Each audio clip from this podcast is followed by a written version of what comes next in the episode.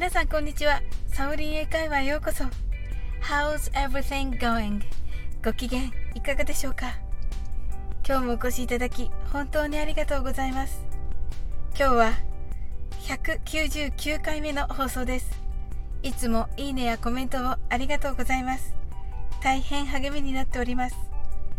この番組はお好きなことをしながら耳だけこちらに傾けていただく聞くだけ英会話をコンセプトにお送りしています。ゆったりと気軽な気持ちで楽しく聞いてくださいね。冒頭でもお伝えいたしましたが、明日が200回目の放送となります。明日はこれまでに支えてきてくださった皆さんにひたすら感謝をするライブ放送をしたいと思います。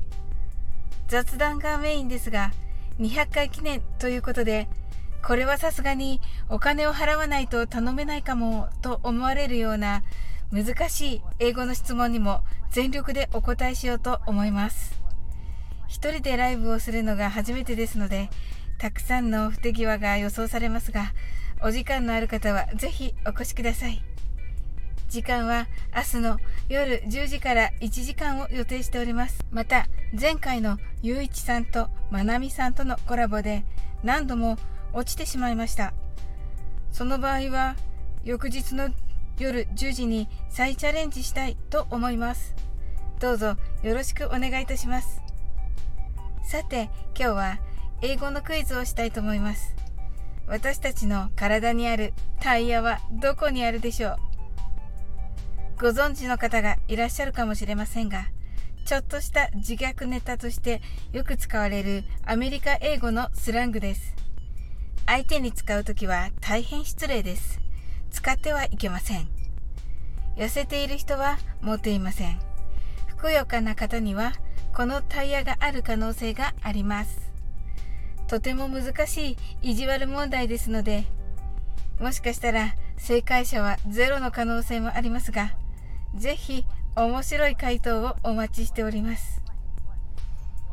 全く英語を喋らないサオリン英会話ではちょっと申し訳ないので、今日はクイズの答えと全く関係のない、さっきウォーキングをしていましたら降ってきたおすすめの言葉をお伝えしたいと思います。相手やここにいない誰かを褒めるときに使える決定的な英語です。それは Outstanding と言います。アウトスタンディング、外に立っているというのが直訳でしょうか。たくさんの人の中でアウトしている、つまり際立って才能があることを言います。日本語訳ではずば抜けているでしょうか。別の意味では未払い金などにも使われます。普通に You are outstanding, He is outstanding She is outstanding などと使われます。特別な才能があってずば抜けていますねという時にぜひお使いください。今日も楽しく配信させていただきました。最後までお付き合いいただきありがとうございます。